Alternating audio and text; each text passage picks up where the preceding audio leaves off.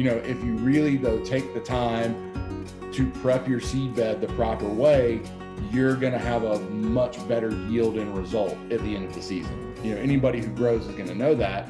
And and taking that time to come up with that mission statement, that foundational plan, put the passion that you feel into words on paper that you can come back to and remind yourself. We call it our why.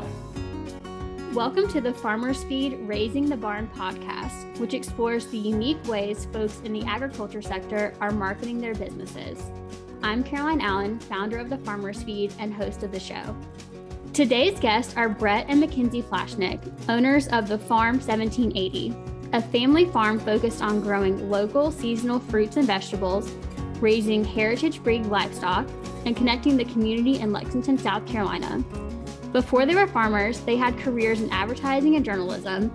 And since opening last fall, they've come up with some very creative ways to introduce agritourism and bring folks from across South Carolina to the farm.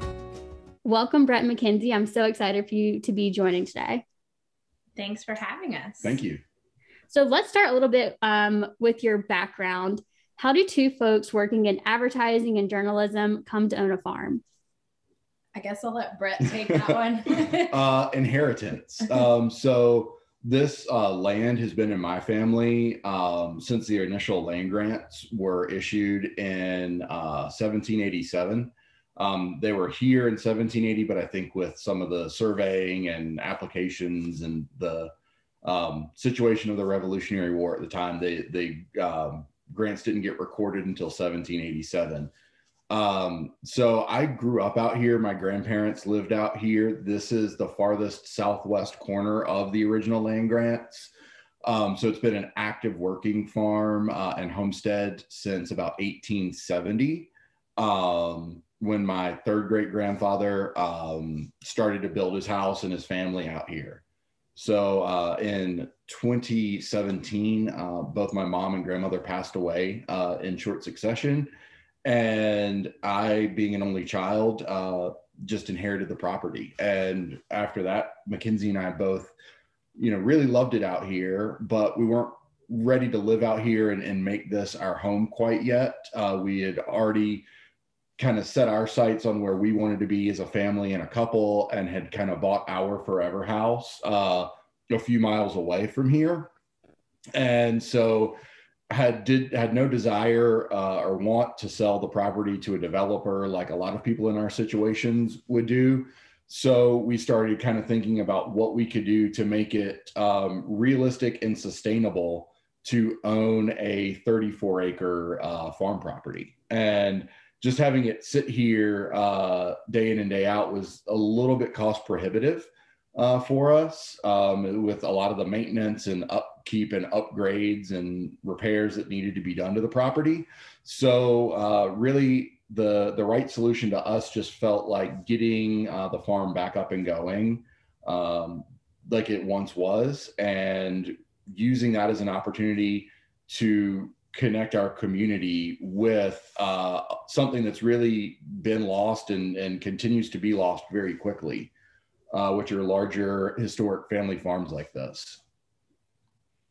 Yeah, I think that is an excellent point. There, I'll have to find the actual study, but uh, there are studies on, you know, the the median age of farmers in the U.S. and how just the you know next generation of farmers are really looking at uh, moving away from the farm. And and I was at the the South Carolina um, Farm Bureau's Young Farmers and Ranchers Conference last week, and that was a a big topic of conversation was you know a lot of people who um, not necessarily the people at the conference but just in general a lot of the farmland across south carolina being kind of sought and bolt, uh, uh, sold and bought up by kind of developers and and really almost losing that integrity of the of the kind of southern farm. Um but yeah, that was that was really challenging as mentioned for us is you know, unfortunately or fortunately, we're in a place where that's already happened around us. Uh, you know, we're in one of the fastest three growing zip codes in the state of South Carolina. So Charleston, Greenville, and Lexington are the three biggest kind of growing areas. You know, our farm sits about uh, a mile or, or, a little bit less from Lake Murray. which is one of the top lakes, you mm-hmm. know, inlet lakes in the country. And so for us, it's it was kind of uh, a, a stopping point where you know we had to be the people that said, you know, this is not going to happen. We're not going to let that happen for us because all of the other farms that were around here when I was growing up are now uh, residential housing developments or strip malls. Yeah, we're seeing a lot of that too. I'm I'm up in uh, York County in South Carolina, and so a lot of you know Rock Hill. There's really no space anymore. Fort Mill, where I live right now, there it's you know all pretty much all development. I think they've actually put a put a moratorium on you know being able to put any more developments out there. So you know folks are starting to look at things like York and Chester and and you know the the really the historic kind of farmland and where people go out to get out of you know rock hill is not to me it's not really like a city city but to get you know to get back out to the country to get some fresh air. Um, sam sam hall was making this point um, he's from the Bush-N-Vine was making this point too of you know that's kind of they're creating a, a little haven in the country for people from you know rock hill and fort mill to get out of. Um, we're seeing so much of that across south carolina so it, it really is really important you know the the work that y'all are doing and and the kind of love and and care that you're putting into keeping the integrity of the farm. So while you mentioned that the farm has been in your family, Brett, for eight generations, I believe y'all would be categorized as kind of first time farmers. And oh, and there was even, you know, there was even a study, um, there's a study called the USDA Census of Agriculture, which I did not know existed until a little bit ago. Uh, they found that 27% of US producers have less than 10 years of farming experience. So I think that is a really encouraging, you know, statistic that, you know, some folks, while we have become more um, like disengaged from farming and, you know, moved so far away from farming that more folks are hopefully starting to want to get back to that way of life. Was there anything from your prior work experience that you think helped you take on this new venture? I think so. On that point, real quick, like I think COVID definitely changed the game um, of people being willing and curious to either get into farming or continue in farming, or on the other side of it, all of a sudden the general community started paying attention to oh my gosh, food doesn't actually come from a grocery store. It does come from a farm and now I realize and understand just how important farming is for me as a person, even if I'm not the one doing it. Um, and so I think that's why we're seeing so many more new and beginning farmers is because people are realizing that it is a critical job to our community um, and our lifestyles that we have so become accustomed to. Um, you know, I don't really do the actual farming side of things. Brett really runs that. Um, so do you want to answer her question?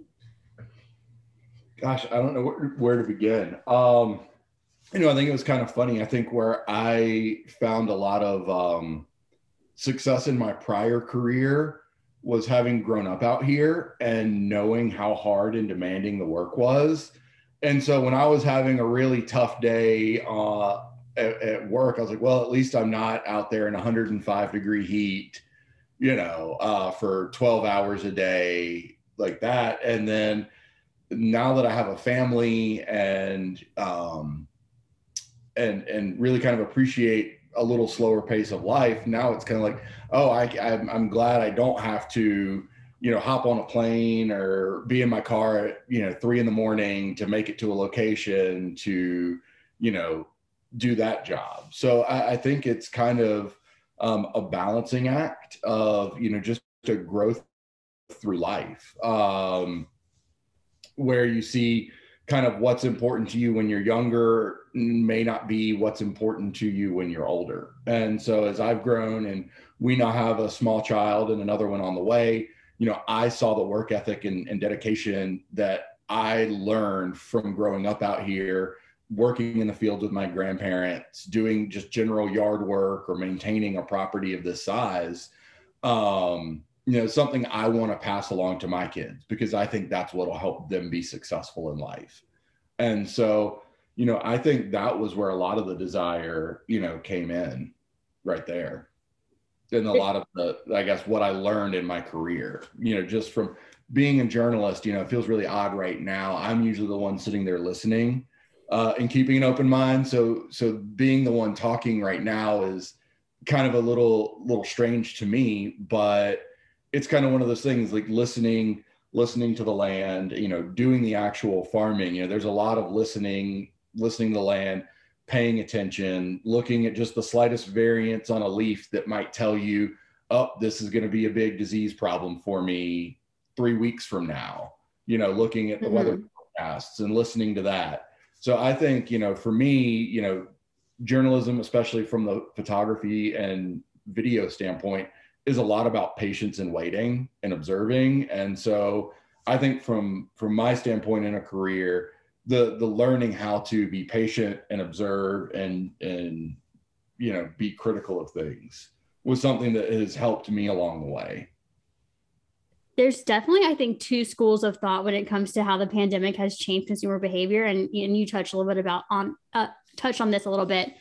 Um, the the first being you know we've had all these technological advances everyone is so used to you know living in an online world in a virtual world that it's really it's really creating a space where we don't have as many kind of uh, human interaction face to face interaction and we're all really just um, kind of advancing you know where we would be probably maybe like 10 20 years from now like we're really like kind of dove in uh, dove into this society whereas on the other hand uh, McKenzie, like you were saying, there's the kind of consumer behavior where people have really seen what is happening and said, like, actually, no, that's not what I want to be a part of. Like, I'm in search for a more kind of meaningful life, a slower way of living, um, a way that connects me back with nature and connects me back with, you know, uh, I guess things that we have lost over the past couple of generations. So I definitely think that is something that's very unique. And and you see folks in the ag, ag community as they're being able to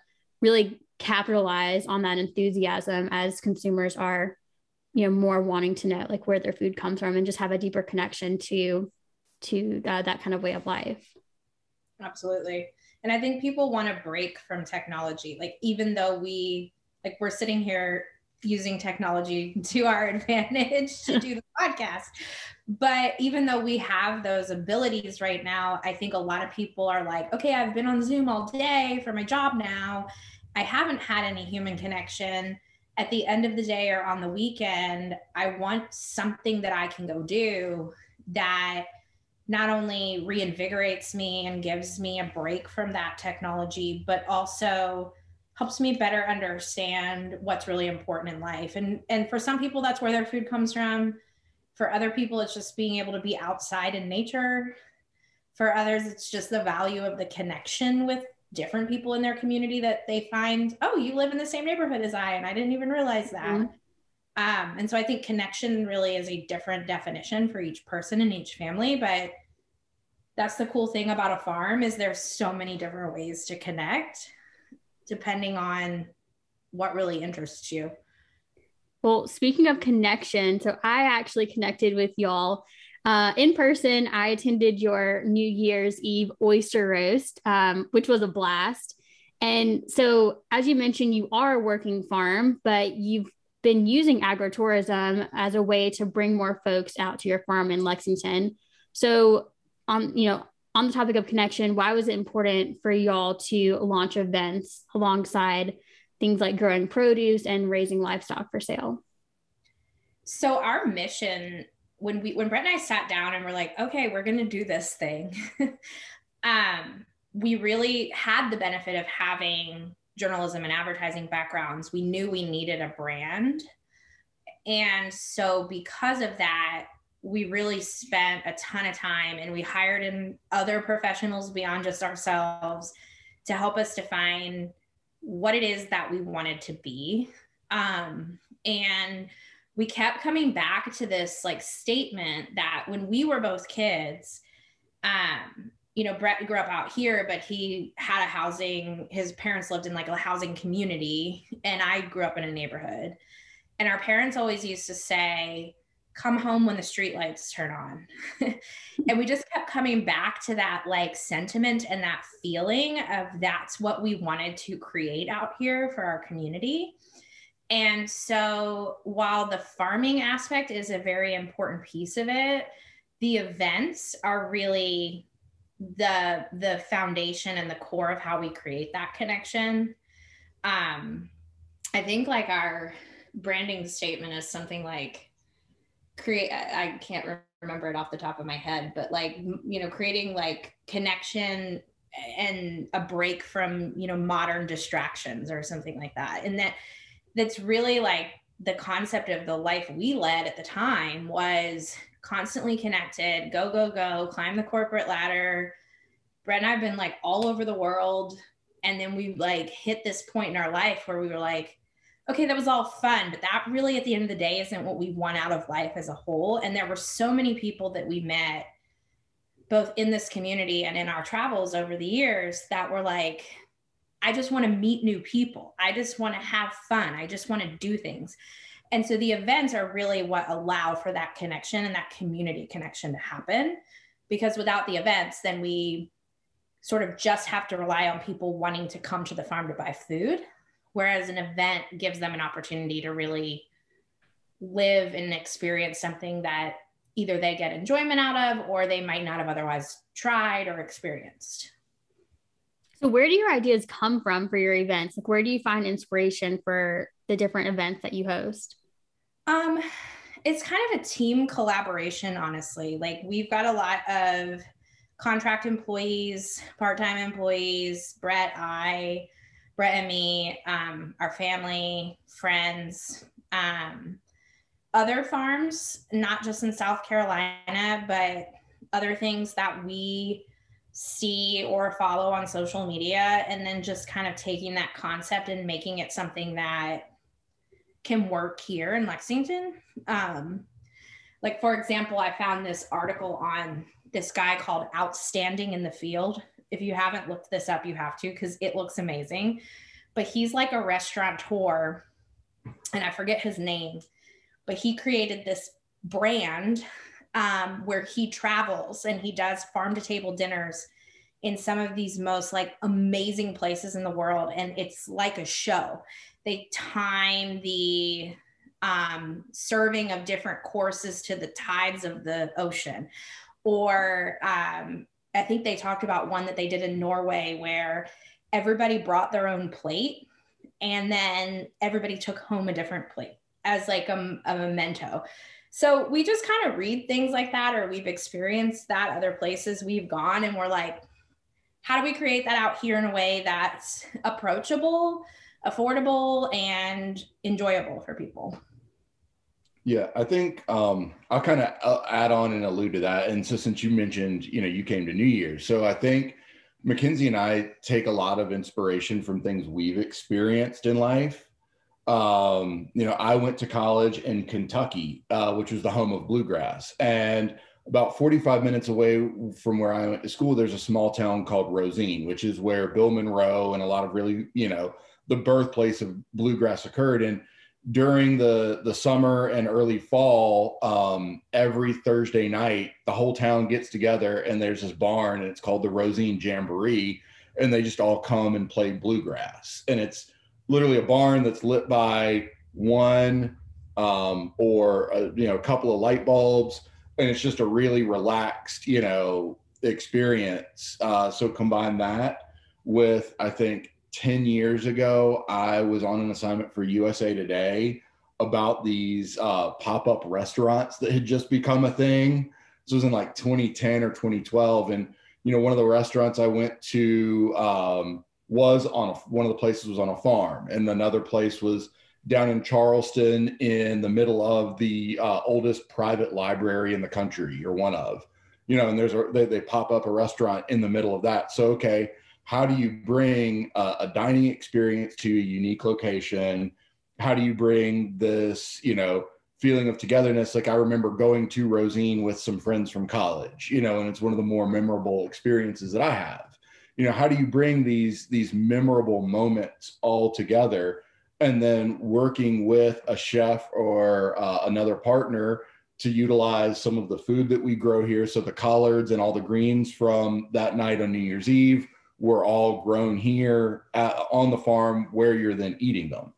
So, you know, it's really, you know, uh, combining a lot of these ideas and experiences that we had um, throughout our life and traveling and meeting different people and seeing how things are done in different parts of the world that um, really kind of help us to foster some of these ideas. And then there's a lot of refining that goes into, okay, you know, while this may have worked in South Africa, it does, it's not going to work in Lexington, South Carolina. So how can we, you know, make this experience a little more in line with what, you know, with, with something that'll work for our local community? So that makes a lot of sense that you know your career in journalism and in advertising and your travels and all these collected collective experiences that you both have had have now influenced the way you guys are running your business and some of the events that you are putting on um, something else we know and, and mckenzie you touched on this a little bit about it was really important for you to establish the farm brand as kind of a center of the community, a place where people come, a place where people feel like they are, you know, it's their kind of extension of their home because you guys are supporting your local community there. Um, we know that communications is an important part of bringing visibility to your farmer ranch, and you guys both have kind of more formal education around um, communications and media training what would be one uh, piece of advice for folks in the ag community who may not have formal communications training? Like, what would you say that they should try to kind of uh, build their skills on? I think it's probably really hard to narrow it down to like one main piece of advice mm-hmm. and maybe do like two. I would say definitely find and and invest in that identification of who you are and what you want to be known as because it becomes very difficult. And i, I see this in, in my advertising side of the world. I see so many small businesses like throwing spaghetti against the wall to see what sticks. Mm-hmm. and you can spend a lot of mo- money effort time on a bunch of stuff that may not work to drive success for your business. When you have these defined and identified brands or even just don't think of it as a black box of a brand, but like a collective set of terms that you use to describe your business and its personality. It makes it really easy to go to something and say, does that fit in our box? And Brett and I have to do that every day. We're like, we're approached by so and so to sponsor a little league team or we're you know approached by another vendor who wants to do a partnership with us and, and we want to do as much as we can to support the community but there's only so much money in a pot. And so we have to ask ourselves does that fit in our box? And it makes decisions really easy from a business perspective and a marketing perspective because when it doesn't fit in the box we can easily explain to the person on the other side like this is a great idea and a great concept. Here are some other people you might approach about it. For us it doesn't fit. Here's why. And it just makes it easy to make those those determinations and those decisions without investing a lot of effort or time to make that decision. Um, the other thing that i see is is people being afraid to invest money in marketing. Um, and it drives Brett crazy because I call it an investment and he hates that term. He's like, it's a cost, it's an expense. Look at the books. um, What's the ROI? but, but it truly is. And when I say that, a lot of people think naturally, like, oh my God, I'm going to have to invest 50, 60, $70,000 in a marketing plan. And I'm not saying that. Um, depending on your size of your business, you really probably shouldn't be spending that much. But there are very small, eh, both in effort and in a monetary sense, ways to grow your business. Um, like we use a lot of Instagram and Facebook very organically. Um, for the farm itself, we don't spend any marketing dollars on trying to sell our products to the general public where we invest our marketing dollars is in events um, and we invest a lot of time in building partnerships um, which don't take a lot of monetary investment. They take it takes a lot of time. Mm-hmm. um, but you really got to you have to do that because it's a very noisy environment. Um, you know people are weighing what am i going to do this weekend against you as a farm and the 17 million other options that they have. So, if you have those two things, if you have the identification of who you are, and then you've got those partnerships or those ideas of where you should invest your money, it shortens your cycle of how much time you have to spend on it. Mm, that's really powerful advice. And as you know, as we all know, um, folks in the ag community definitely do not lack uh, personality. They don't lack um, values. Like if you're an ag, it's because you have a certain core set of values that really defines why you're doing what you're doing, what your business is about, uh, what your story is. And it's, you know, once you can start to express those and and share those values and make it a core part of your messaging um, that's when you really have you know a definition of what your brand is and what is important to you so um, can i add a little something in there yeah from my perspective here is I think you're exactly right. You know, no one in this industry is without passion. Because without passion, you're not going to be out there feeding chickens in 40 degree rainy weather. You know, you're not going to mm-hmm. be, you know, cleaning a coop and turning, you know, shavings and doing, you know, harvesting. I've, I've been out there in the field, you know, when we had a big farmer's market coming up and an employee quit that morning, I'm like harvesting a field at one o'clock in the morning by headlamp in a thunderstorm. You know, you're not going to do that without passion and passion is what drives connection you know as a as a journalist when i would go and you know try to tell somebody's story i would look for the individuals no matter what the story was but they were passionate about what they did. I can make a good story out of anybody that has passion because we can all relate to that as humans. We all have passion for something in our lives whether it's our family our pets our our land. Um, i think mckenzie's actually getting a, a car now. Um, so okay. we all have these passions in life that that we really care about. And without you know that passion i don't think you could sustain the daily rigors of working on a farm. I think the challenge comes in sometimes those passions cloud your judgment from an analytical perspective. Mm-hmm. so like mckenzie mentioned earlier you know when we started this out we sat down and i think we put weeks into building this foundational you know brand book guidebook mission statements, all these things that you hear talked about in, you know, business fast track courses or new and beginning farmer programs. Um, but really, you know, when our passion is there, you know, we've learned or I've learned specifically to, okay, let me stop, let me go reference this and make sure the decision I'm about to make from a marketing perspective or a planting perspective or whatever aligns with that foundation we built. And to someone who has a background in ag and, and not advertising or communications, I would say that's equivalent to putting in the work to start your seed bed. You know, if you go out there and you just run a tiller through some dirt and try to plant right into that, you're going to have a weed problem come midway through the season.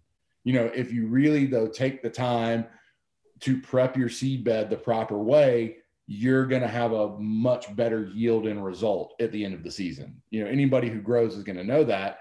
And and taking that time to come up with that mission statement, that foundational plan, put the passion that you feel into words on paper that you can come back to and remind yourself. We call it our why. You know, our, you know our why, but then have parameters around that why. I love that. I always say that running your you know your ag business whatever it may be without a marketing plan is just like tossing some seeds in a field and you know praying that they're going to grow correctly mm-hmm. you know if if you the care and love and dedication that you're putting into growing the crops raising your livestock um, you know getting folks to come out and and really experience what you're all about uh, that is obviously the core part of your why. But then from there in order to really share that with the community and to be effective as a small business which you know farms are small businesses um, you know every small business needs some kind of marketing plan and and and going back to your why and understanding like what makes sense for you and what channels make sense for you and what don't make sense for you or what you know partnerships make sense and what may be a little bit straying from what you're trying to accomplish um, are there any you know specific marketing campaigns you talked a little bit about you know the things that you've done to to bring folks in and advertise um, or not necessarily advertise but you know promote um, the events that you're having are there any uh, specific campaigns that have either been really successful or you've just had a lot of fun uh, kind of dreaming up and putting into practice? Um, so we have only been open to the public officially since October of last year. Um, but we participated in um, the South Carolina Ag and Art Tour in June. It happens in like May or June, depending on what counties you're in. It's put on by Clemson Extension, uh, well, Clemson University and Clemson Extension. Um, and different counties have different dates.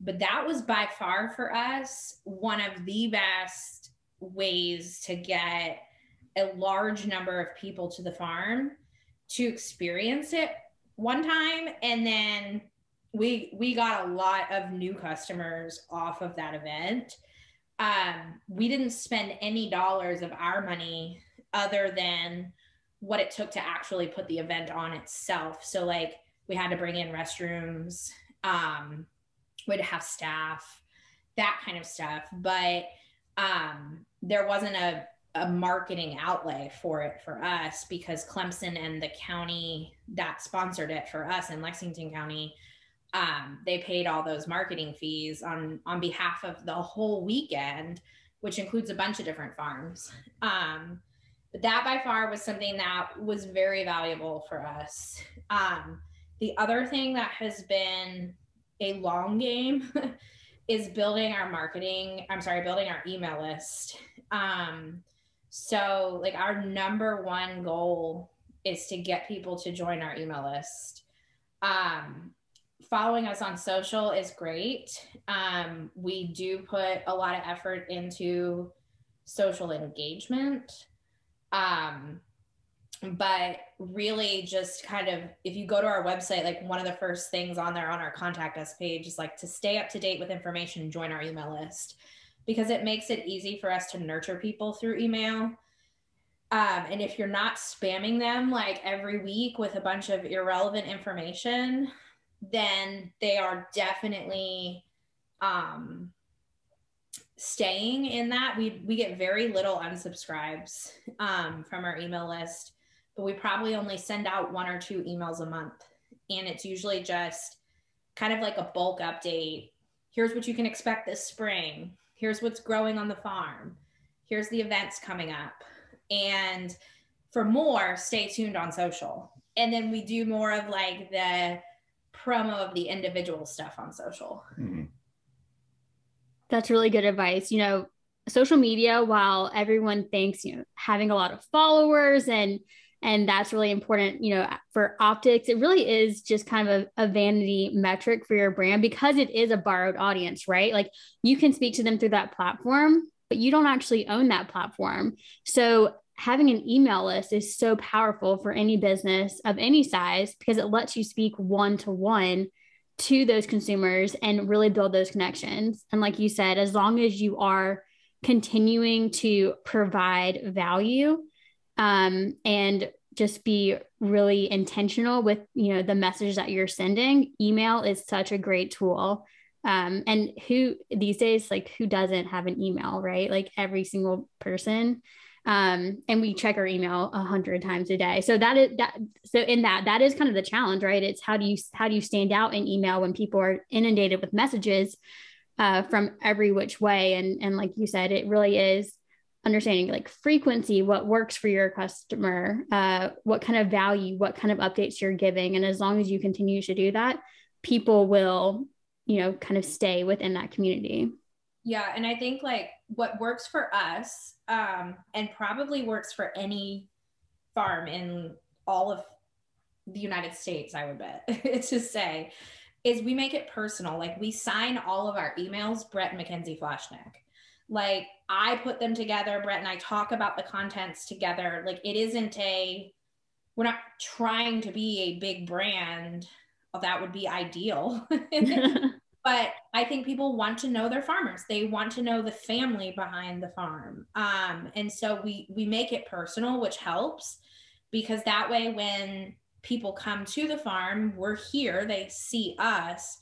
We are we are faces. We are not just a brand. And so I think if you can find ways to make your emails personable, people are more willing to continue to get them and read them and, make them valuable. You know, there's uh, there there's literally email lists that you get on or that I get on. I know where every email it comes two three times a week, and it's like, here's what we have for sale. You know, buy this, ten percent off that, whatever.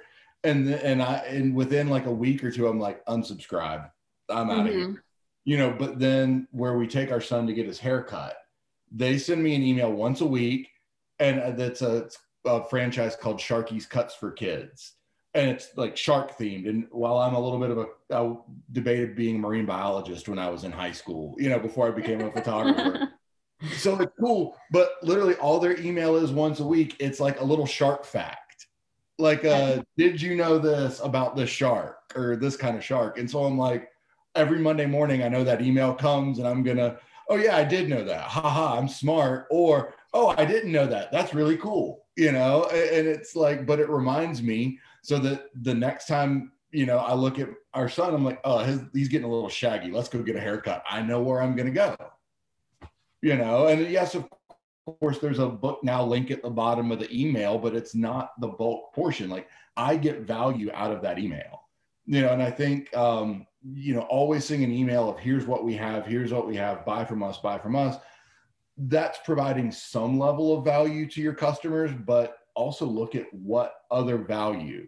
Are you big you know our, our customers love really cute pictures of baby chickens mm-hmm. you know they love you know they love knowing when the new chickens are hatching when that yeah they like knowing that the forestry project started it's just basic like here's what's going on right and then if you want to come connect with us here's ways you can do that yeah, so I would say, you know, if you are using email, you know, you need to provide them something of value.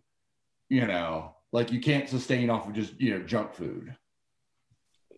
That's yeah, I love that analogy of making sure that your once again, your email is a represent, representation of your brand. It's a representation of you, of your family, of your history. And because you do have such a rich story to tell, there's so many ways to tell it. And there are so many aspects to, you know, daily life on the farm or on the ranch that because a lot of consumers don't really have, you know, day to day access to those kinds of things, like you're really going to be their window into what that world is like. And if you can share that via email, um, you know, social media or your website or whatever it may be, you will find that people as they build a stronger connection to your to your brand or to your small business you're going to be then top of mind like you said when when they think oh i you know uh Fourth of July is coming up. I wonder if the farm, I don't know if you guys are doing something Fourth of July, but I wonder if the farm is having a party or, mm-hmm. um, you know, Easter's coming up. This would be a great opportunity to uh, do a little like getaway, uh, you know, farm brunch or, you know, whatnot. Um, they're going to be the one you, you guys will be the ones who they think of when, when those situations come up. Um, last question i think for this episode. You know this has been such a fun conversation and i feel like you guys are just like a wealth of knowledge that i know i'm going to have to ask you back at some point. Um, but you know what is on your marketing plan for the farm for 2022 are there any anything exciting coming up that you guys can share or something that you're looking forward to kind of experimenting with this year that would be new? Um Um, yeah, so we have realized that um, our website isn't as great as it needs to be. Um, and that's the thing that I think overwhelms a lot of people in marketing. I mean, even it overwhelms us somewhere in the industry. Um, is that it's ever evolving. Like what worked for us on our website um, before we opened doesn't work for us um, in today's environment. So we're kind of doing a bit of an overhaul on our website to make it easier when people get to our homepage to see like just a laundry list of because most people come from their mobile devices and i'm sure that's the same for almost every farm.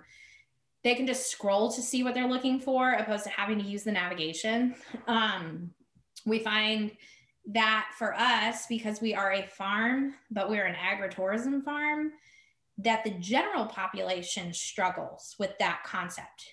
Um, the general population has a really hard time understanding that events and farms can coexist. Mm-hmm. So we actually separated our brands. Um, and so we have the Farm 1780, which is the farm itself and all of the things that you think of with a farm, like vegetables, livestock, um, you know, kids' birthday parties on the farm, that type of thing. But then we have a separate brand for our events, which is called Farm Crafted Events. And we keep the content separated that way. And so we just launched the Farm Crafted Events brand back in like November, December. Um, and so it takes a while to get the following up, but we want people who want to know about the farm to not feel like the content that's related to events isn't for them and vice versa. And then we've got some customers who do both, um, which is great. But we do have customers that are event only customers. They don't buy produce from us, they just come to farm to table dinners or they just come to have their kid's birthday party here. And we're totally fine with that. But we we had to recognize that there was sort of that pitfall in our marketing. Um, and so I guess just a piece of advice to people is utilize your analytics of your website, it'll tell you what you need it to. Mm-hmm. We could see we were losing people to emails. We could see we were having a high exit or bounce rate on certain websites when we would promote certain content. Mm-hmm. We even got feedback from actual clients that were like, I thought you were just an event venue. I didn't realize you were a farm. so um, I think just, you know, taking the time to take all that information in and not let yourself take one person's piece of feedback as like the Bible, but collect it over time. And if you hear the same thing multiple times, then you know there's a pattern. Yeah, that is such great advice. You know, the the work on a farm is never done and and very similar to the work in marketing is never complete. Every day is a new challenge. Every day is a learning opportunity. Things that you think are going to be really successful may just flop and and things that you don't really put a lot of effort into because you're kind of trying something new and not sure how it's going to work for you may be wildly successful so the more you can you know look to your analytics look to your customers really listen as, as brett you were saying you know part of the job as a farmer is and as as a journalist is really listening to the subject right? Whether that is the person who you're interviewing or it's listening to the the soil to the to the to the animals to the plant health um, you know listening to your customers and understanding their feedback and really trying to find ways to use your marketing to meet to meet their needs. And uh, that is that is i think the best piece of advice that we can take away even from this conversation is is you know how you guys are are are taking your marketing and it's really ever evolving. Yeah. And I, I mean, I think like last piece of like leave you with it advice is I think a lot of people get extremely overwhelmed by the marketing aspect of it because it does seem, first of all, it's not tangible and it seems overwhelming. And so, what I suggest of farms that don't have those marketing backgrounds is to like find somebody like you that they can, you know, hire or partner with or work with to do it for them. And they don't have to spend a fortune. but they're probably going to learn some stuff over time and then maybe they don't need you forever mm-hmm. but i think having the ability to say here's what i know i'm not good at and i'm going to outsource that somewhere else just make sure that it's someone that focuses in ag somebody who understands your environment um, but don't be scared to invest some money in that because it can turn your business around very quickly mm-hmm. Well, thank y'all both for joining. I think there's a lot of very um, sage advice that came from this conversation, and, and I know advice that that farmers are really looking to have and are you know just struggling with themselves of you know how do i take my business to the next level how do i get into events i've seen all these farms around me are starting to dip their toes into this kind of new world of agritourism and how can i make that work for myself and will that is that even a, a smart move for my farm to go into? Um, I really appreciate y'all's time today. And eh, you know, if if our listeners out there, if y'all are in- interested in learning more about the farm or checking out their upcoming events calendar, you can find out more at thefarm1780.com. And if y'all are not familiar with the Farmer's Feed, as McKenzie mentioned, I help ag folks cultivate their marketing skills to tell their stories through educational resources, one to one consulting, and group trainings for farming and ag associations. You can learn more at thefarmersfeed.com and at the Farmers Feed on Instagram. Thank you both so much. And like I said, I'll definitely have to have you all back to share some more advice and maybe we can dive a little bit more on kind of like listening to your customer, creating customer segmentations and things like that. I think that would also be a good conversation to have. Yeah, absolutely. Yeah. Thanks for having us.